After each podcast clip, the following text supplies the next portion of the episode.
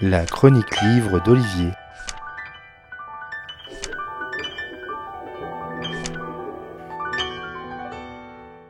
Quand Beate et Serge Klarfeld, le célèbre couple chasseur de nazis, lancent leurs investigations pour retrouver les responsables SS des crimes les plus abjects commis sur des membres de la communauté juive, leurs enquêtes les emmenaient souvent au-delà de l'Atlantique, à se rendre au fin fond de l'Argentine, du Paraguay, du Brésil ou de la Bolivie.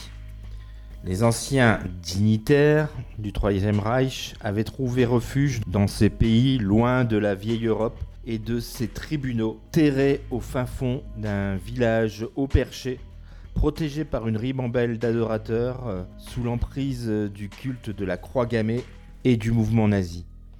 Dans La faute de la traductrice, paru à la Manufacture des Livres, Dominique Forma nous plonge à sa manière dans la vie de ces rats, comme il aime à les qualifier.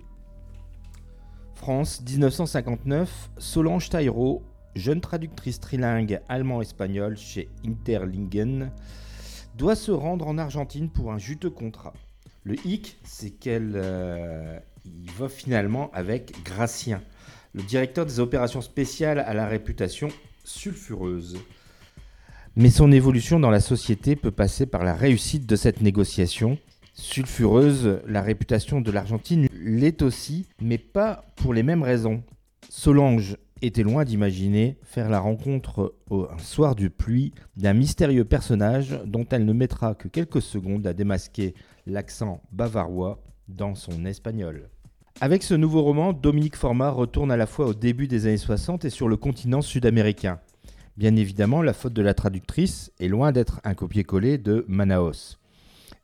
Il se frotte à l'épineux dossier des nazis expatriés et planqués à La Paz au Paraguay ou à Cordoba en Argentine et qui fomente de vils et vains espoirs de rebâtir un nouveau Reich, le quatrième. Il l'aborde sous l'angle de la rencontre fortuite avec Solange, une traductrice française présente à Cordoba pour affaires. Si l'idée est alléchante sur le papier, elle a un peu de mal à prendre dans le développement du récit. Le lecteur peut avoir du mal à croire à cette rencontre fortuite et la suite des événements qu'elle génère. On aurait voulu que cela se passe peut-être autrement. Dominique Forma a bien construit ses personnages français, notamment le veule Stéphane Gracien, mais beaucoup moins les personnages allemands. Il reste cette plongée dans ce pan de l'histoire à connaître, abordé sous l'angle de la fiction qui ne manque pas d'intérêt et qui, pour les aficionados de l'auteur, pourrait faire fureur.